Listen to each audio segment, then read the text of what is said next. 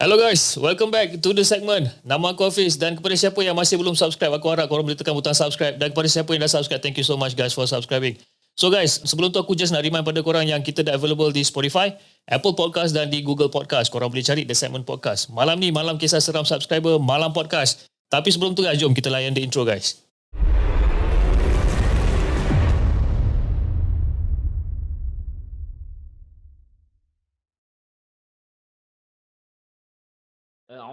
بالله من الشيطان الرجيم. لو أنزلنا هذا القرآن على جبل لرأيته خاشعا متصدعا من خشية الله. وتلك الأمثال نضربها للناس لعلهم يتفكرون. صدق الله العظيم.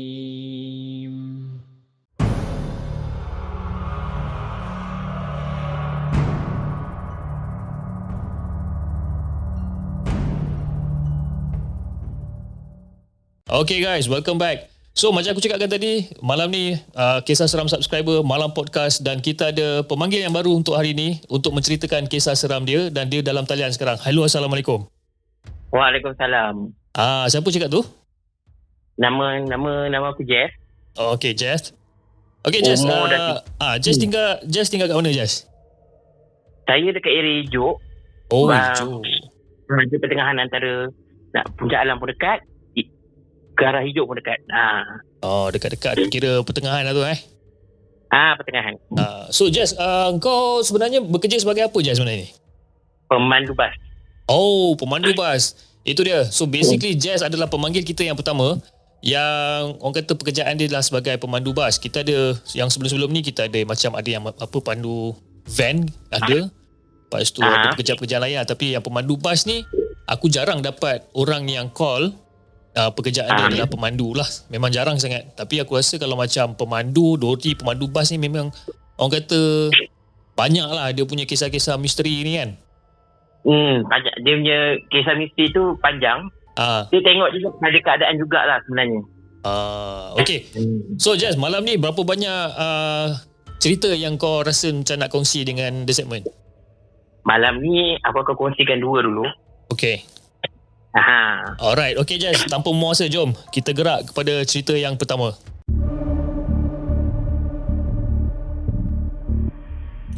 Okay, yang pertama ni kisahnya bermula bila masa aku dapat kerja sebagai seorang pemandu lah. Hmm. Bas berhenti dekat area Melaka. Okay, aku dah dah habis. So, kita orang pemandu ni bila kita dah, dah baru mula kerja, kita kena ikut pemandu lama untuk belajar laluan. Okay. Okay, after dia dalam masa seminggu, after seminggu tu baru dia akan ditugaskan seorang dan diberi tanggungjawab untuk memegang sebiji bas Ah, seorang. okay. Okay. So ceritanya kalau macam okay, macam kita orang pemandu bas ni kita akan keluar lebih awal daripada sebelum penumpang kita akan naik bas lah macam biasalah. Hmm. So kalau hari sekolah kami akan sampai di depo sebelum lima setengah pagi. Kalau hari Sabtu Ahad tujuh minggu akan sampai di depo bas dalam pukul sebelum enam setengah pagi. Okay. Okay, so masa aku mula-mula sampai dekat area depo bas ni, dekat Melaka ni, vibes yang yang orang kata yang yang yang tak apa nak sedap tu dah dah mula rasa. Sebab mungkin kawasan letaknya depo ni dia bersebelahan dengan kilang yang terbiar. Oh. Ah, so macam mana uh, macam kita orang ni kalau nak parking kereta ataupun motor dia akan menghadap directly pada pada semak-semak pada kilang tu yang terbiar lah. Hmm. So aku macam orang baru kat sana. So aku tak tahu macam mana keadaan gaya dekat dalam depo bas ni lah. So at one day lepas aku dah training seminggu ni, aku dah bawa dapat laluan dan aku ditugaskan untuk pegang sebiji bas ni lah. Hmm. Yang pertama yang salam orang kata salam kenalan lah. Biasa mula-mula sekali aku nak buat laluan yang pertama, aku seorang. Aku jenis, bila aku pergi depo, aku akan sampai awal. Contoh macam hari tu hari sekolah, aku sampai 4.45 aku dah sampai depo. Eh awal 4.45 pagi. Ha, sebab kau, nak- kau nak jalan lima setengah kan? Hmm. So, bila aku dah sampai, aku dah parking kereta, aku tidur lah sekejap dalam dalam dalam kereta tu tau. Hmm. Then, aku tengah tidur, dan aku dapat rasa macam ada orang lalu sebelah kereta tau. Hmm. So, bila orang dah lalu sebelah kereta tu, mata tutup tapi kau boleh rasa orang lalu. Dan bila aku bangun, aku tengok kiri kanan aku tak ada kereta, tak ada motor. Maknanya tak ada pe- pemandu lain lagi yang ada da- sampai masa tu lagi. Ah, masa tu kau dekat dalam kereta kau sendirilah tengah-tengah orang kata tengah rehat. Ah, tengah tidur sebelum nak mulakan kerja ni. Okey. Okey, itu yang pertama yang yang dah itu dia dah bagi hint dekat sana lah. Hmm. Maknanya ada benda so aku macam ah mungkin perasaan ke apa ke aku abaikan je benda tu. Okey? Okey. So lepas selang ah, selang dua hari tu aku sampai depo ni semua waktu berlaku ni memang waktu pagi. Hmm. Ah, so aku sampai depo Aku sampai masa tu dekat pukul 5 Aku nak check bas ah, Kita orang pemandu ni memang kena check bas Rutin Check minyak hitam Check dia punya bateri Check dia punya tayar semua Hmm. Sebab bas kita guna kan So masa aku nak check bateri ni Aku tarik yang ya, Kan luggage compartment belah bawah tu Mhm. Tapi kalau basnya Dia bateri dia sebelah driver Okey. Okay bila tarik tu Tengah aku check Alis mata aku Dan perasan macam ada orang mengintaikan aku Daripada belakang bas Eh. Okey. Ah, Okey. dia, dia mengintai aku daripada belakang bas. Ah. Okey, okay, aku abaikan lagi. Aku, aku check sebab kan uh, bas dia memerlukan dua bateri tau. Yep. Sebab dia besar kan. So kena check dua-dua bateri tu. So masa aku tengah check dua bateri tu, so aku kan uh, aku guna lampu dulu aku nak check tayar belakang tu lah sebab daripada bateri nak tengok tayar belakang tu dah dekat.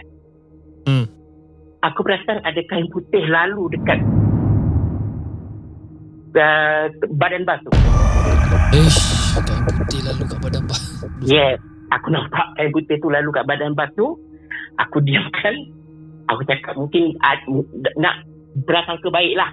Tak nak Hmm. fikir yang bukan-bukan. So aku ingatkan mungkin ada driver lain dah sampai. Hmm. Aku start bas apa semua. Aku tengok dekat tempat tempat yang diorang letak motor dengan kereta ni. Tak ada orang. Allah. Eh, macam ni.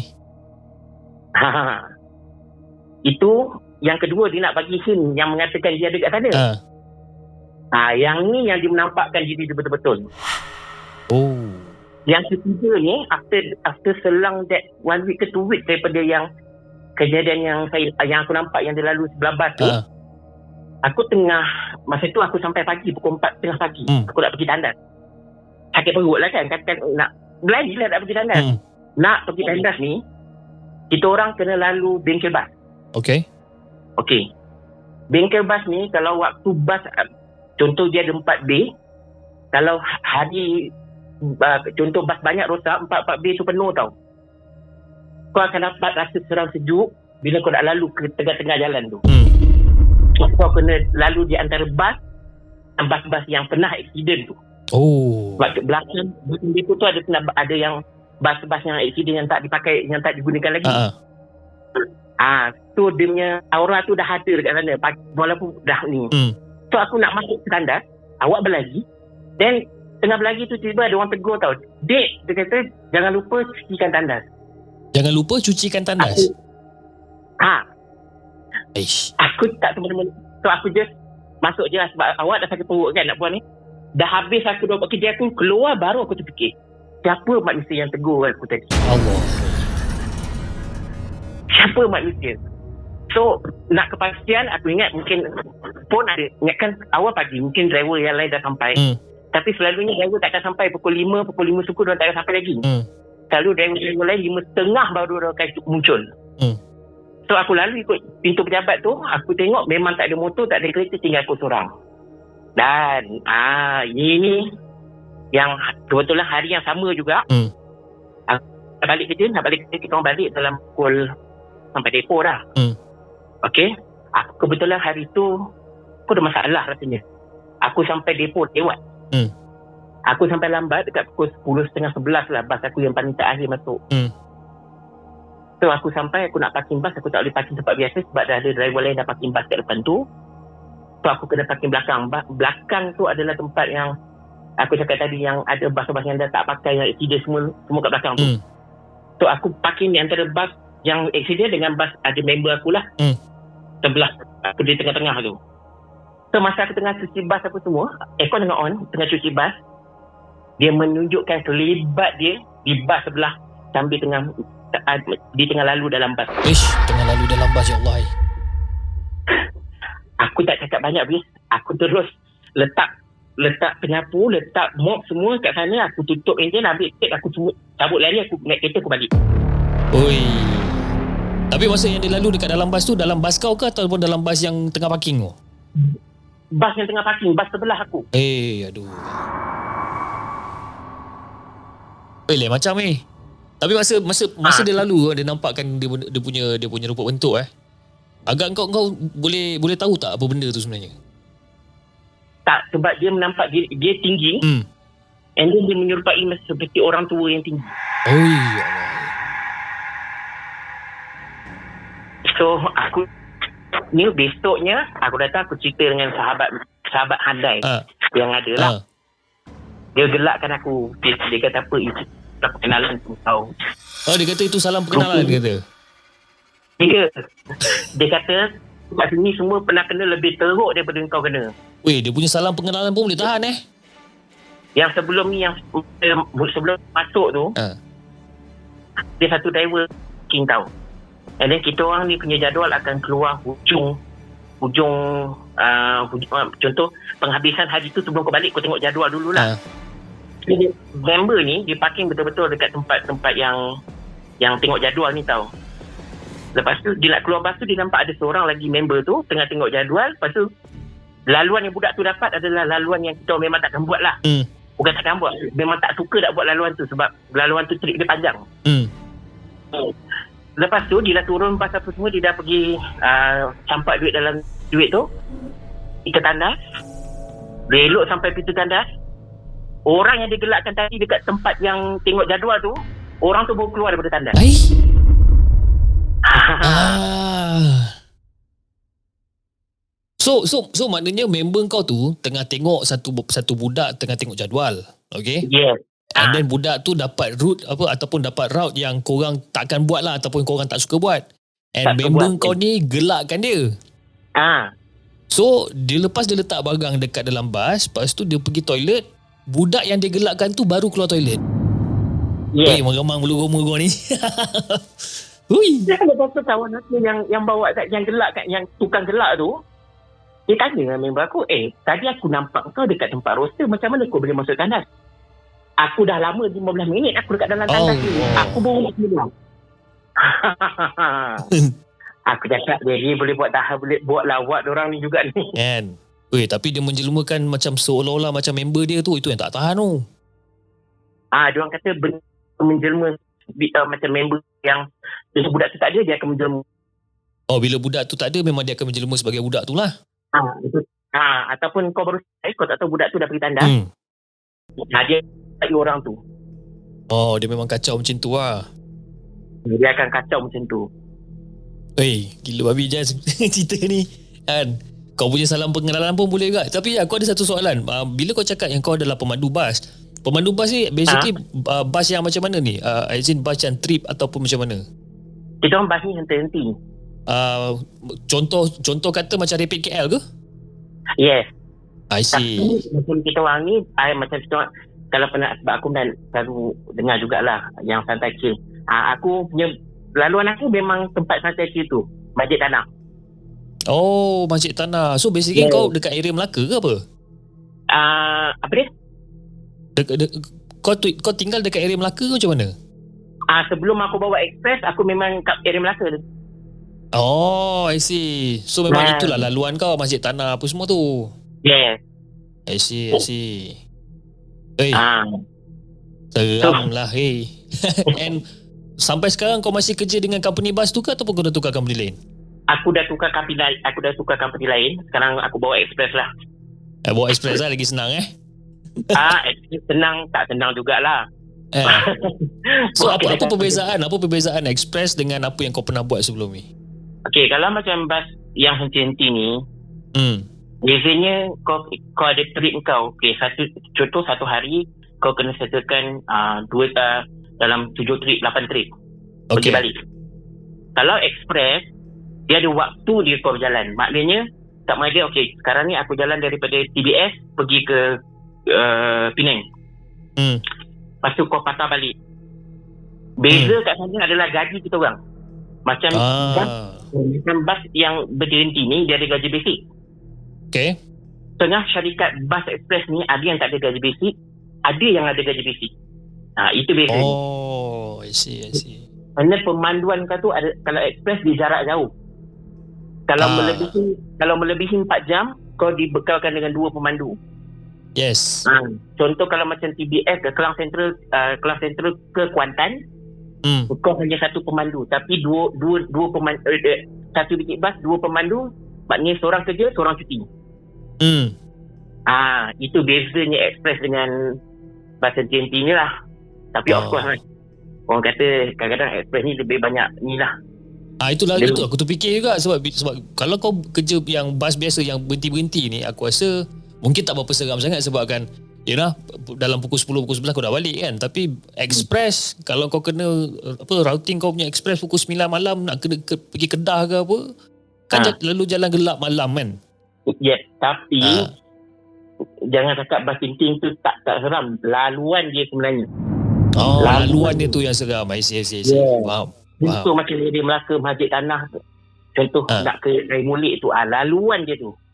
ah Hmm. Bila, contohnya bila kau sampai Air Mulik tu, Ah. kau nak turun balik ke Masjid Tanah, kau kena ikut jalan Kuala Sungai Baru tu. Bila Ah. kau nak pusing balik tu, ah, the ending point of that route tu yang akan membuat kau seram, especially bila trip penghabisan. Trip last pukul tujuh setengah daripada Air Mulik kau turun ke Alur uh, Masjid Tanah. ah time-time Ah, tu pula tak ada orang dalam bas kan kau seorang pula tak ada orang dan tempat tu memang kawasan kebun kelapa sawit. ah kebun kelapa sawit aduh ai. Ha, itu bezanya bas kalau bas luar bandar ni dengan bas bandar lah. Itu lah tu betul lah tu Tapi betul dia betul, banyak betul. kan ni pernah aku dengar cerita bas-bas dalam bandar ni pun boleh dah kadang-kadang ada jalan-jalan yang contoh macam bas Selangor kan. hmm Sebelum naiknya jalan lurus daripada daripada penjara Sungai Buloh tu Hmm. nak pergi ke Ijuk tu kan dulu kan jalan pusing-pusing. Betul. Kisah seram kat sana tu ber, bersepah ya. Ah itulah dia kan. Aku pun dengar Ah. juga banyak cerita orang kata memang apa orang kata kisah seram yang area di situ memang banyak especially pada pemandu bas kan. Tapi Tak itulah payah aku di macam rumah daripada rumah kau kan nak, pergi Mucak Lam kan dulu kan ada traffic light kat tengah yang sekarang dia orang buat yang dekat pertengahan kau terus kau pergi ke Alam Jaya uh, Alam ni kau kiri Alam kau Budiman. Alam ah, ha, ha, tak, tahu tahu tahu tahu. kan dia orang kat dulu kan pernah kecoh kan pasal satu ben, satu kereta tu yang tak ada kepala Ah kereta kancing merah. Ah Ah tahu tahu tahu tahu. Ah ya tu. Itu masa zaman-zaman aku rasa sekarang du- 2021 aku rasa time tu tahun 2014 kot. 2013 time. Time tu Hmm. yang jenis jalan pun memang kiri kanan gelap hutan lagi. hutan lagi masa tu baru nak membangun masa tu Ah baru nak kawasan buat rumah seram kau pula. tu yang kawasan rumah kau yang dulu tu pun masih ada tasik lagi boleh nampak tasik lagi tak ada jambatan I- Yes, betul. ah Aduh. yai. Oi, seram Okay. kereta. okay, Jess. Uh, apa kata kau sambung cerita nombor dua?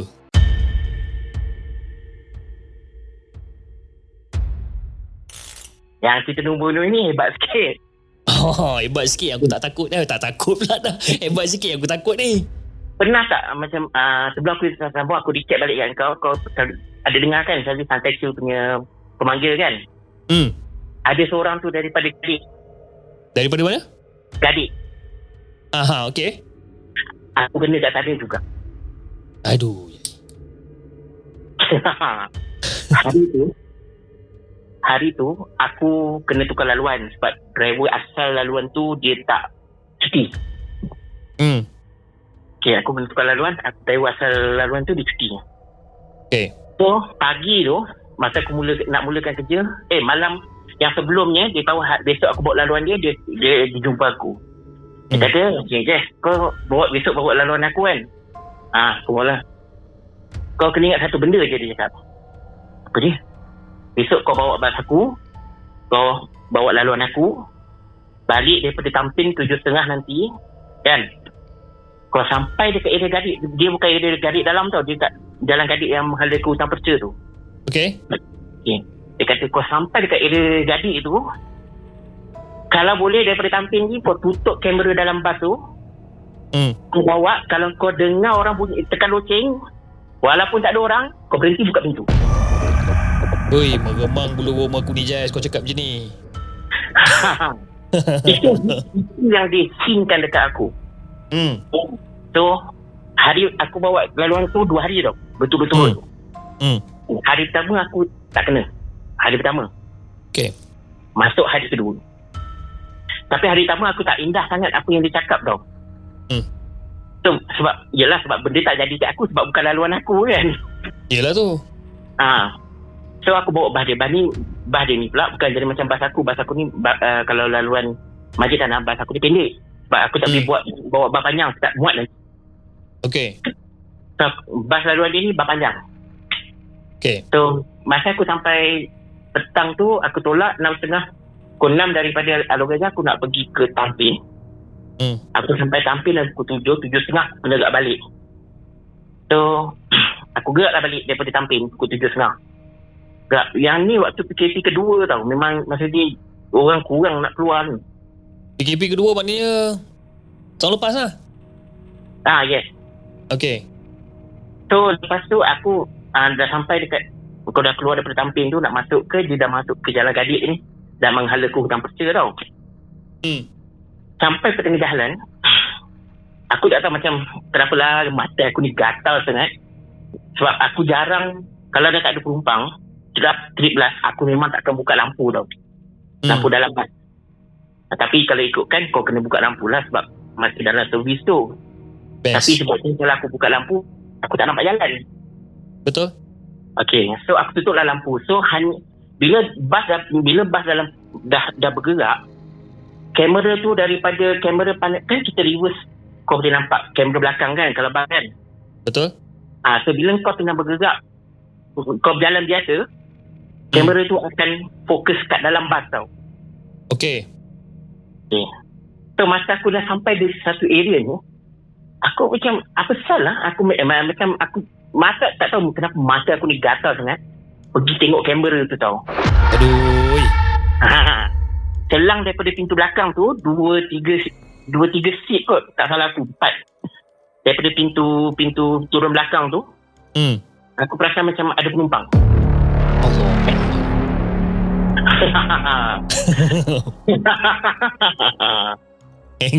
Kau gelak pun nak seram ni. so aku aku nak berhenti ke? Aku aku tak tahu nak buat apa. Aku nak berhenti ke? Atau aku nak nak nak aku dah tak tahu nak uh, bila kau dah dalam situasi tu kau kiran tu kau tak tahu kau nak apa masa tu. Adakah kau nak akan berhentikan bas ke adakah kau nak teruskan perja- perjalanan kau ke? Hmm. sebab kau, kau di antara dua tau. Yes. So dalam bas dalam tengah bawah aku fikir "Tak, dia ni pernah bagi tahu aku kalau ada perempuan tekan ni aku ambil kau tahu aku buat apa aku ambil kertas aku tutup dekat kamera tu Hmm. supaya aku tak nampak dia Hmm. aku berjalan sampai uh, dia dah masuk ke hutan perca nak masuk uh, sampai hutan perca kita nak balik ke Alor Gajah tu Hmm. tiba-tiba kawasan yang dia nak berhenti dia tekan loceng tu Hmm. kau main kiri kanan tak ada kampung tak ada apa kenapa ada orang Hmm. tekan loceng Ya Allah. Waktu aku sampai sana tu dah dekat 7.45 kat pukul 8 dah. Ah. Ha. So aku ingat balik kata-kata yang orang, kalau orang orang dalam bahasa orang orang bas ni kata tocu Hmm. lah. Ha. Okay. Tocu ni cakap dengan aku dia kata kalau kau dengar je bunyi loceng berhentikan bas buka pintu. Cik. So sampai kat satu tempat tu aku berhentikan bas, aku buka pintu. Aku tunggu sekejap dalam du- dua dua tiga minit macam tu. Aku Hmm. tutup pintu tu aku jalan. Then aku dah sampai agak-agak tempat nak sampai ke pengkalan tak sampai ke Alur Gajah tu aku buka balik yang kamera tu aku dah tak nampak dah orang yang naik bas tu. Eh, oi. Dia boleh menumpang pula naik bas eh. Dia boleh menumpang. Tapi masa kau nampak dalam kamera tu kau memang nampak jelas lah. Ada orang ada dalam memang tengah menumpang ni.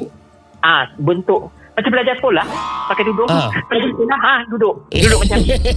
Shit. Kan? Pakai tudung pula. Eh. Ha. Macam belajar sekolah duduk dalam bas. Ah. Ah. So, Eh, nah, eh seram je. seram ni. Kan? kalau sebab pada mulanya aku dah terima tawaran kerja tu bila hari pertama aku sampai dekat dekat uh, depoh ni Hmm. waktu tu aku dah dapat tau Macam mana? aura aura benda tu aku bukan aura benda tu I mean perasaan yang tak berapa sedap tu dah aku dah dapat mula-mula sekali aku dah start kerja dekat sana Yes, yes. uh, sebab tengok keadaan bas yang berparking yang nak yang aset-aset untuk dilupuskan tu ah. itu menguatkan lagi itu yang menguatkan lagi perasaan aku yang benda tu ada tau Oh. uh, and then aku ni aku ni sebelum aku ni pernah masuk hospital tau tujuh uh, 72 hari dalam ICU sebab aku ada jangkitan kuman baru-baru Oh. Bila tu? tahun dah 2 3 tahun lepas Oh. 72 Ah. hari eh. Lama tu. Ah, 72 hari dalam TICU. Sebab aku Ah. ada jangkitan kuman. Sebelum daripada aku masuk ICU tu, Ah, ah. benda-benda ni aku tak dapat rasa. Hmm. So lepas aku daripada ICU tu baru bila aku dah elok dah keluar daripada hospital baru aku boleh aku boleh rasa keada, keberadaan benda ni. I see. Faham. Ah.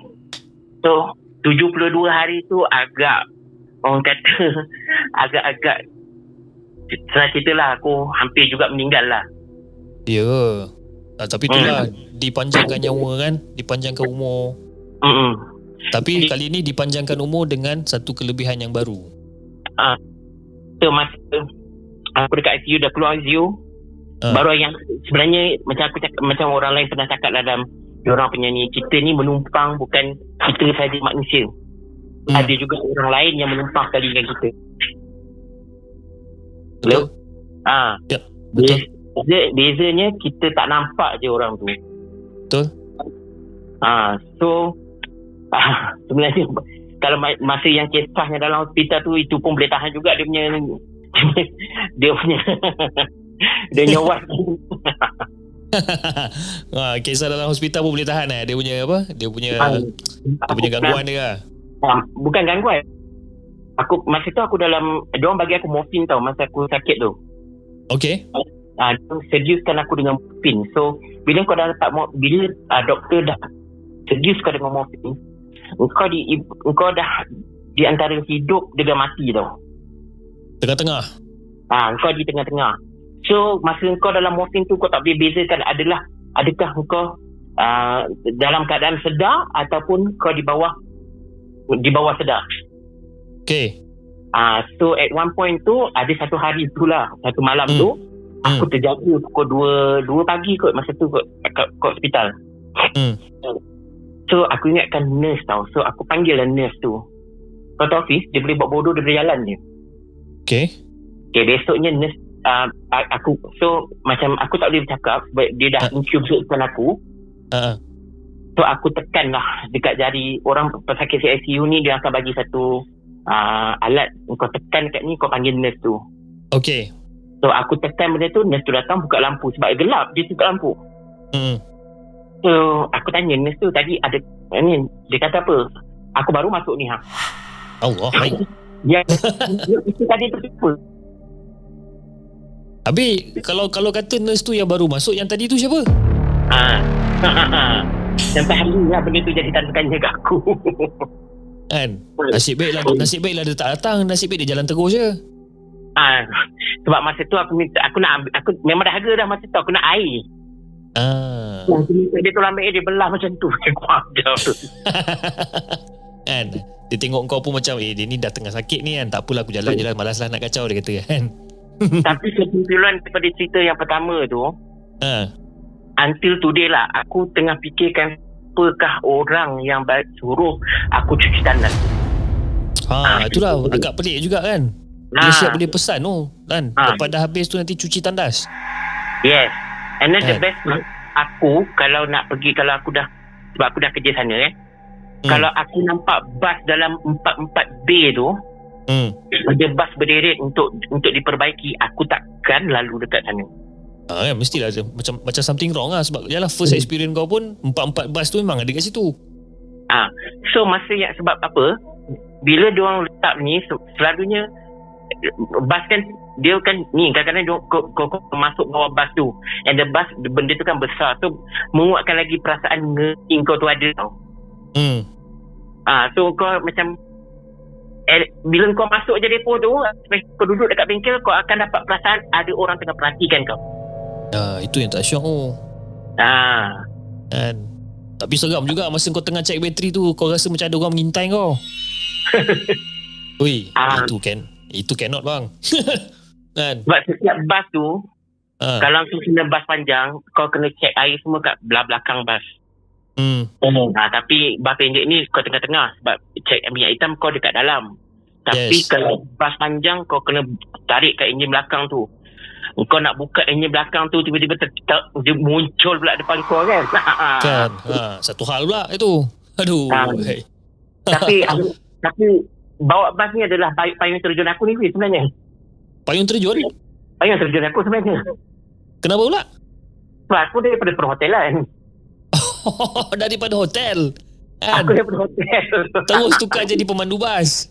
yes. Jauh lari tu. Jauh Kan. lagi. Tapi masa kau kerja dengan hotel berapa berapa tahun kau kerja dengan hotel? Oh, almost 10 years. Ah, kalau kalau, kalau hotel mesti kau ada banyak kisah seram kat hotel kan? Ada. Ada. Ah.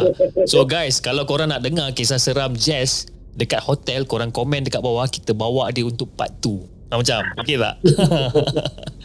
okey lah Jazz, terima kasih sangat-sangat Jazz sebab kongsikan cerita dengan The Segment. Okey Jazz, sebelum kita uh, mengakhiri kita punya podcast untuk hari ni, kau ada apa-apa pesanan tak untuk penonton-penonton The Segment? pesanan cuma ber, apa orang kata jangan terlalu orang cakap macam orang lain cakap cakap besar sangat kan Hmm. kadang-kadang dia kata benda ni kita tak jumpa ke apa ke kan Hmm. Ah, kita tak akan tahu bila dia akan muncul sebab dia mendengar apa yang kita cakap. Dia tu, kau tengah cakap dengan aku sekarang pun dia dengar ni. Kan? Dia dengan mendengar apa yang dia cakap. Macam mana? Orang uh, apa ni segmen-segmen lain kan contoh macam Kantai Tale. Ah. Lepas tu ada, kama- ada satu Kamaria dengan apa ya? Yang baru ni kau collaborate dengan dia. Siapa nama dia Melaka juga tu. Abang Ashraf Channel. bukan Uh, Ah. orang Melaka. yang Panpo Lara tu. Oh, Joe si penlipu lara. Yes. Ah. Ah, so nah lah tapi dia ada sekali tu dia buat satu segmen aku komen lah kat bawah tu dia kata jalan tu bengkok-bengkok sampai hari ni aku cakap dia lah tak ada bengkok-bengkok bang jalan tu dah lurus jalan daripada Puncak Alam kita keluar daripada Telefon Puncak Alam tu kita nak pergi Ya. ke Gantung tu ah. Nah, kan dulu kan dia bengkok-bengkok Yelah dulu aku menyampah tu jalan tu sebab aku punya wife kerja dekat area Puncak Alam kan. Jadi masa Oh. aku every time nak pergi ambil dia ke nak apa nak hantar dia ke aduh aku paling benci jalan tu sebab masa tu mana ada Tapi- jalan la- jalan, jalan belakang. tapi sebelum jalan yang bengkok-bengkok eh, sebelum jalan lurus yang sekarang ni Hmm. kalau tanya driver bas dia orang pernah nampak uh, kepala, uh, kepala tak ada badan atas jalan raya Weh, apa benda kau ni Jess? Sebab yang tu kan betul sebab dia punya selekor tu kan betul-betul dekat apa perkuburan. Ya betul, betul. Selekor dekat tangan kurang, correct. correct. Okey, macam kita orang kerja hotel ni, Hmm. kita ada satu shift yang balik pukul 6 masuk pukul 6 petang, kau Hmm. balik pukul 2 pagi besoknya. Hmm. Ah, aku pernah kena shift tu dan permanent shift tu.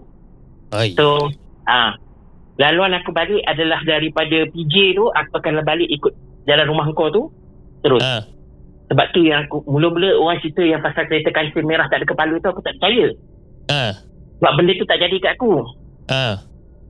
Satu malam tu benda tu betul-betul jadi kat aku. Hmm, mendapat. aku tekan terus balik. Oh, jam kepala kan kalau jadi macam tu kan? Ha. Aku tak percaya. Aduh.